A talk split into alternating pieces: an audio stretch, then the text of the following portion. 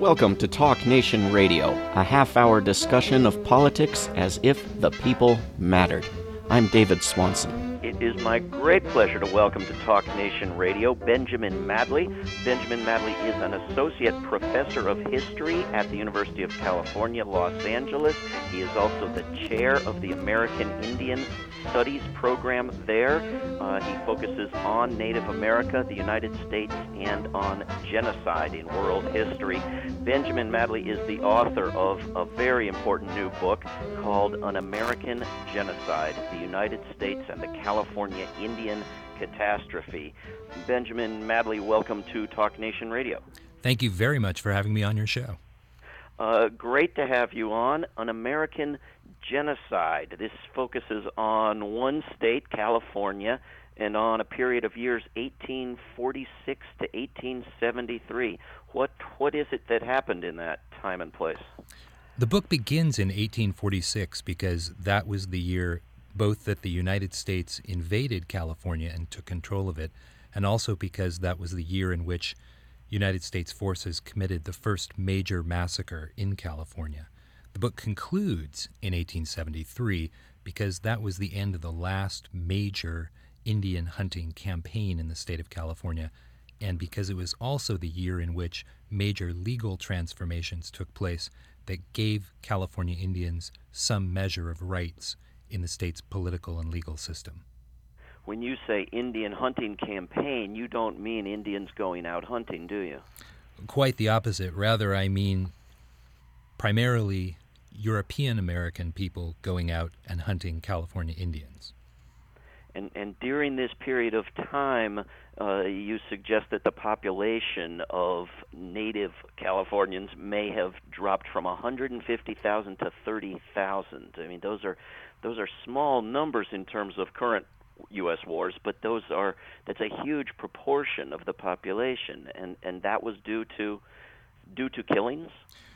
Diseases, dislocation, and starvation caused many of these deaths, but the near annihilation of California Indian peoples was not the unavoidable result of two civilizations coming into contact for the first time.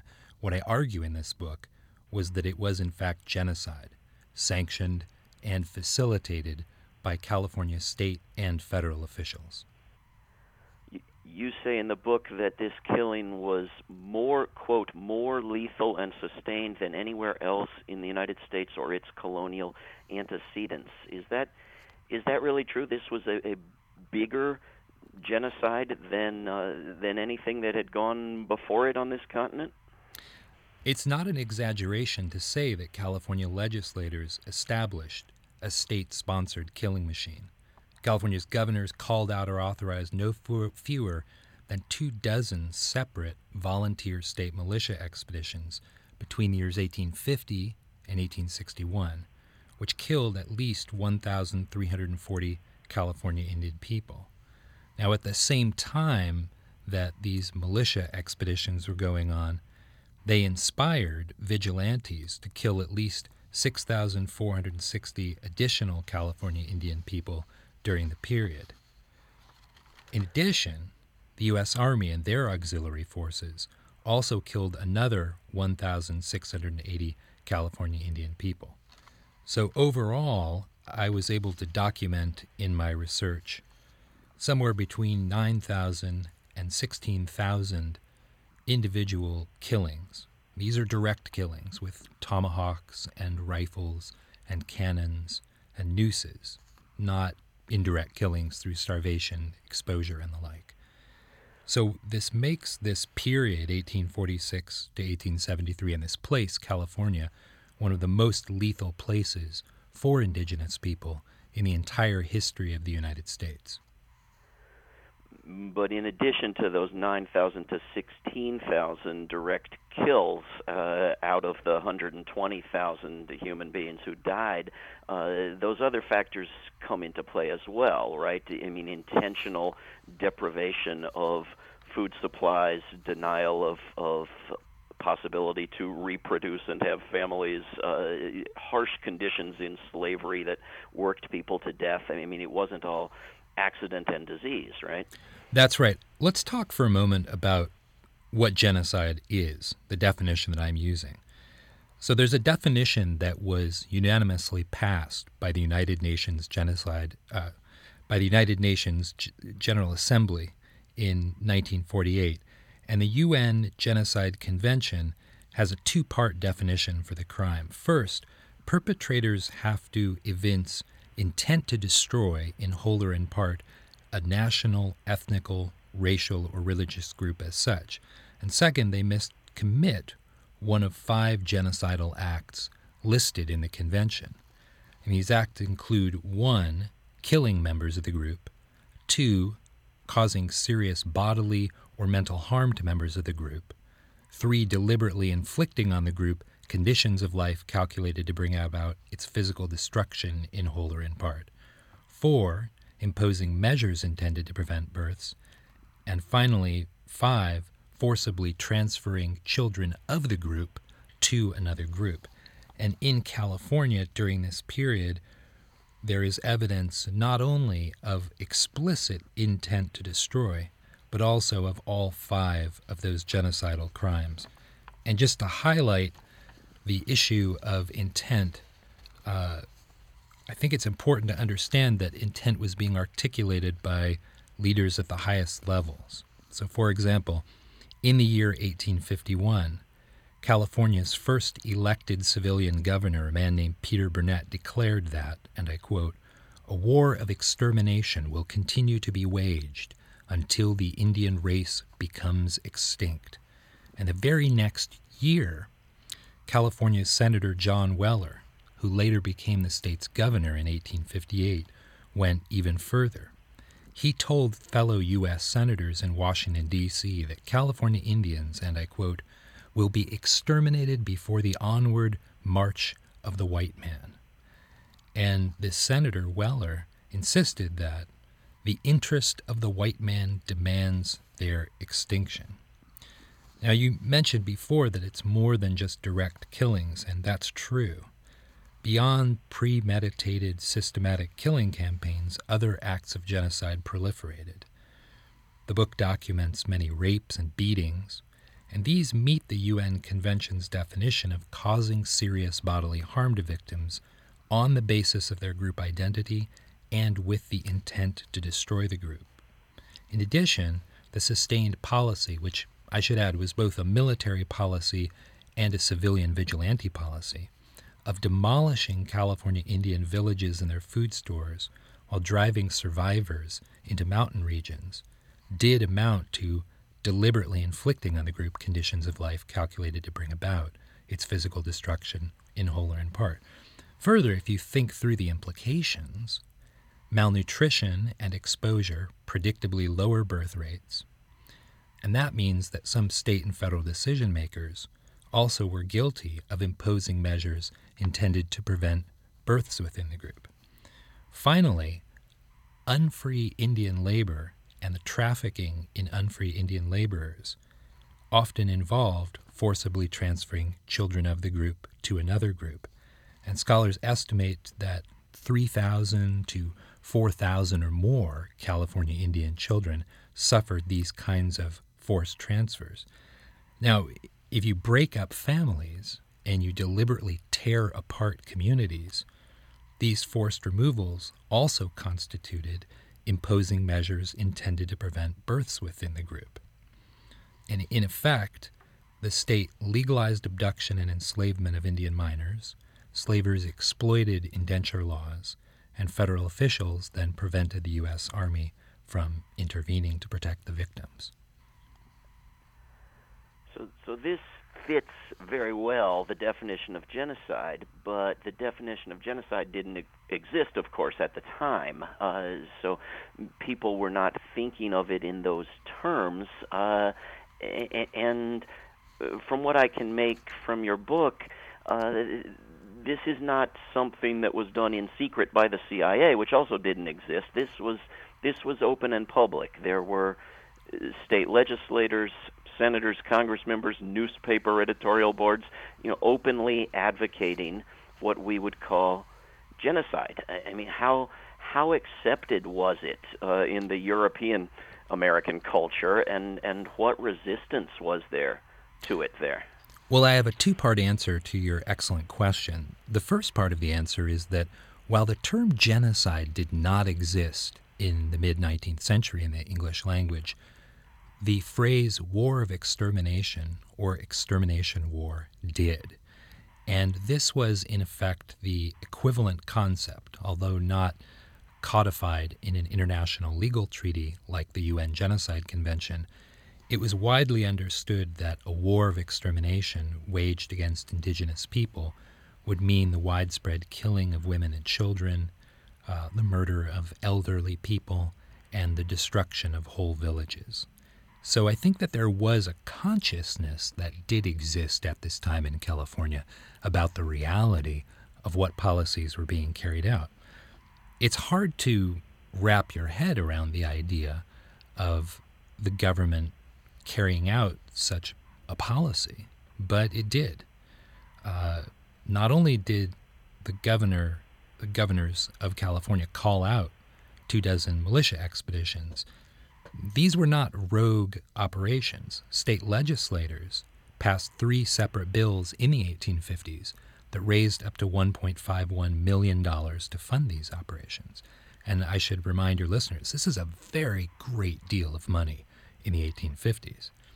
And they raised this money after the fact. They raised this money and expended it usually after the reports of what the militias had done had come in. So, by demonstrating that the state wouldn't punish Indian killers, but instead financially reward them and reward them quite richly, militia expeditions helped to spread the word throughout the state that killing Indians would not only not be punished, but would actually be rewarded.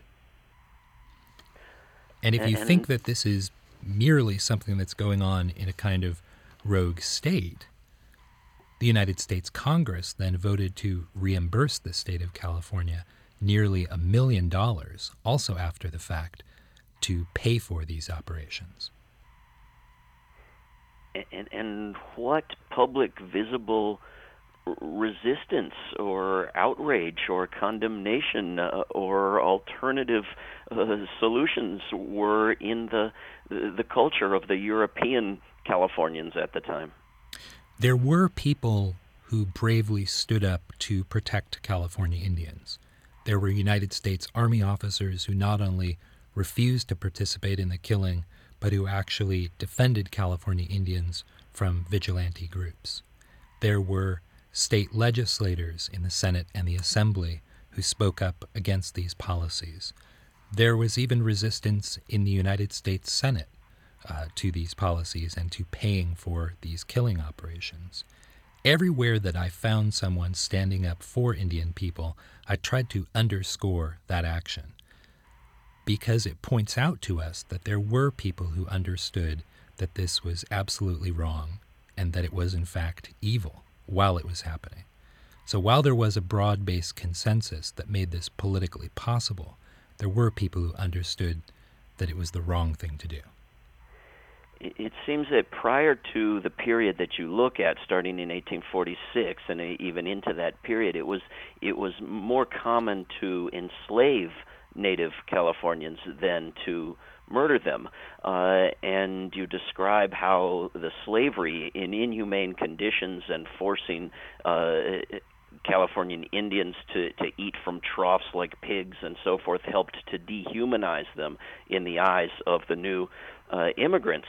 Uh, but you also talk for a while as though their value as uh, as slaves meant that they would be kept alive, they would be cared for to some extent uh, because of their value as workers. Where where that clearly seems to have shifted uh, somehow to uh, a much greater desire to kill them than to exploit their labor. How did that transition happen? One of the arguments of the book is that there is a major demographic shift that takes place as a result of the gold rush before California is invaded by the United States in 1846, the non Indian population is quite small. It's somewhere between 12 and 14,000.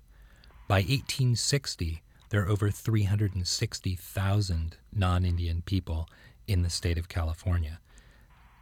What this demographic transformation means in the marketplace for labor is that the cost of non Indian labor falls precipitously during that period between 1846 and 1860, such that it is no longer so advantageous to use Indian labor, even if it's very cheap. More importantly, though, is the fact that there are many people, some of them advocates of free soil and free labor, abolitionist Republicans, who see Indian labor as a challenge to the dignity of free white labor.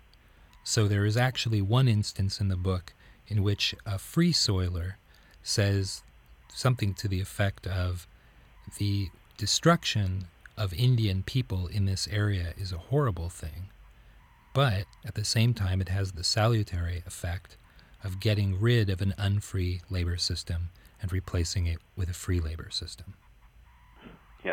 It's mass murder, but it has advantages. Uh, we're, we're speaking with Benjamin Madley, whose book is An American Genocide The United States and the California Indian Catastrophe. Uh, Benjamin, you talk in, in the book about the, the sort of ideologies, the sort of justifications and rationalizations that went through people's minds, and uh, propaganda, for lack of a better word, during this period, uh, depicting the, the California Indians as wild beasts and evil monsters and shifting blame to them.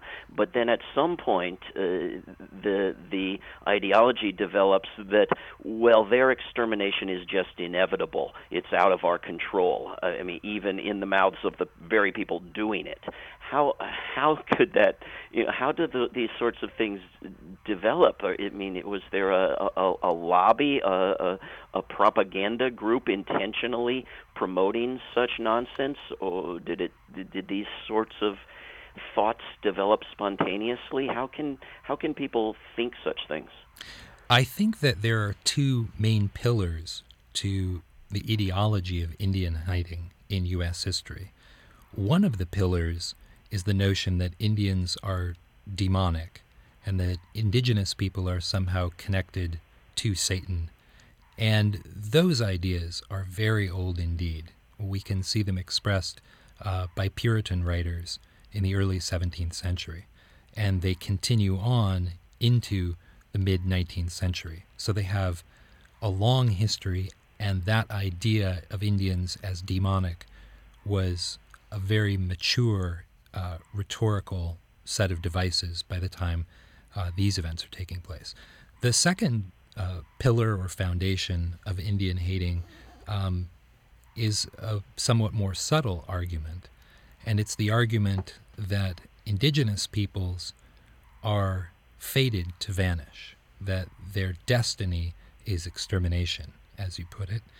And the reason that this is such a powerful rhetorical device is that it's an end run around moral blame and responsibility. It takes the human hand off the tiller of policy and replaces it with the hand of destiny, uh, biological determinism, or simply providence.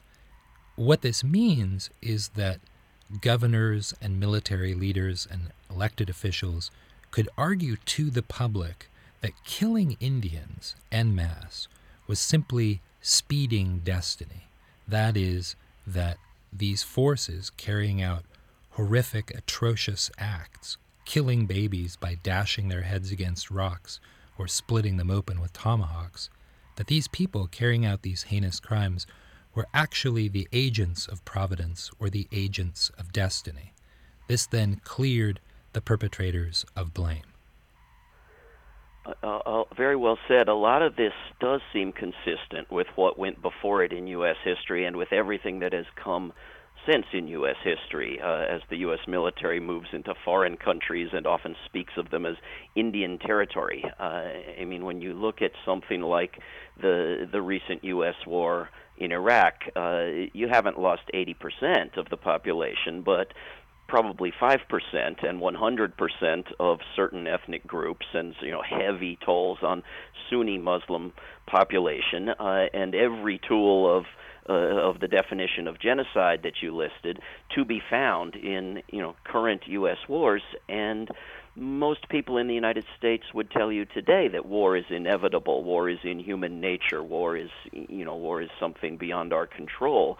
Uh, whereas a lot of populations of human beings around the globe wouldn't tell you that. Um, you know how how much of our current thinking goes back to this period, and and and what was what was it that was really unique in this period that you're looking at? Because it seems it seems actually pretty consistent with everything before and since. Well, there is a very strong current of Indian hating in United States history, and it's something that I'm working hard to correct, in part by bringing the truth of these kinds of crimes into the American consciousness. Uh, but it isn't over. Violence against peaceful Native American men, women, elders, and children continues in the 21st century United States. Uh, you know, only recently, peaceful American Indian people protesting the Dakota Access Pipeline had attack dogs set upon them by a private security firm simply for peacefully protesting the construction of a huge oil pipeline, a project that threatens not only people on the Standing Rock Reservation, but also many people in surrounding communities in the Dakotas and beyond. So these are issues that we need to continue to confront, and these are issues that I think scholars and journalists should be shedding light on. Yeah, and that use of dogs was was rather unique. We've seen a lot of protests dominated by white Americans, uh, and not seen that uh, in recent months. Uh, well, what do you think in, in terms of of raising awareness in California and and in making restitution for the damage in California to the you know minimal extent that that's possible? What what do you think is needed? Uh, you know, how can this neglected history be made better known? How can we get it taught, and uh, and and what should be done to make amends? Well, the issue of genocide in California under U.S. rule clearly, as you suggested, poses explosive questions. They're political questions, economic questions, and educational questions for the state of California, for California's tribes, for the federal government, and for individual California Indians. And ultimately, it's up to California Indian people, not academics like me, to decide the best way forward. But I can pose some of the questions that are in my mind. One of them is Will state or federal officials tender public apologies, like the ones that President Ronald Reagan and George Herbert Walker Bush did in the 80s for the relocation and internment of some 120,000 Japanese Americans during the Second World War? And by the way, many of these people were citizens of the state of California, and some of these major relocation camps were located within the boundaries of the state of California. Reparations, which you mentioned, are then a very important subordinate issue. Should state officials or federal officials offer compensation? Again, the internment of Japanese Americans has set a kind of benchmark. Congress has now paid out more than $1.6 billion to some 82,000 of these Japanese Americans and their heirs. Other questions uh, that arise, you know, are uh, should the state or the federal government or their agencies return control to California Indian communities of lands where genocidal events took place, places where people starved to death in reservation lands, places where people were massacred in large numbers. Another question is about commemoration. Will the state or federal government build memorials to these events? Should the state and federal government stop commemorating the men who supported and perpetrated this genocide, including men like the former governor Peter Burnett, the explorer Kit Carson, John C. Fremont, a U.S. general and the first Republican candidate for president. There are also questions about education. Will the genocide against California Indians join the Armenian genocide or the Holocaust in public school curricula or public discourse. I do think these questions are crucial. What's beyond doubt is that both the state and the federal government should acknowledge the genocide that took place here in California. And I'll tell you why I think this matters for your listeners who are wondering. First of all, I think that decency demands that even long after the deaths of victims, we preserve the truth of what happened to them so that their memory can be honored and the, the repetition of similar crimes, not only here but around the world, deterred. Secondly, justice demands that even long after the perpetrators have disappeared, we document and publicize the crimes that they and their advocates have too often concealed or denied or suppressed. And finally, truth. As an historian, I'm concerned with historical veracity, and in this instance, historical veracity demands that we acknowledge what is no less than a state sponsored catastrophe in all its varied aspects and causes in order to better understand formative events in California Indian, Native American, and ultimately United States history. Benjamin Madley, we have about a minute and a half left. How many California Indians are there now in California? Uh, where are they living, and and are there any organized efforts that are underway by them to uh, for any of the goals you just discussed, and and how might how might people help out who wanted to contribute? Well, there are approximately 150,000 California Indian people uh, in California today which is nothing less than a miraculous testament to their forebears' ability to survive amidst almost impossible situation of mass murder. California also has more Indian people than any other state in the nation, and also more federally recognized tribes than any other state in the nation 110, with another 70 communities that are not federally recognized. California Indian people are already hard at work on commemorating and remembering these events. Uh, there are candlelit vigils held at massacre sites in the state. There are reenactments of uh, forced removals. And I think that there is a rising consciousness and interest among California Indians in bringing what they know to be true about their own history into the public eye for a wider discussion? Well, I think you have contributed a powerful tool to that discussion. The book is called An American Genocide The United States and the California Indian Catastrophe. We've been speaking with its author, Benjamin Madley. Benjamin, thank you for coming on Talk Nation Radio. Thank you very much for having me as a guest.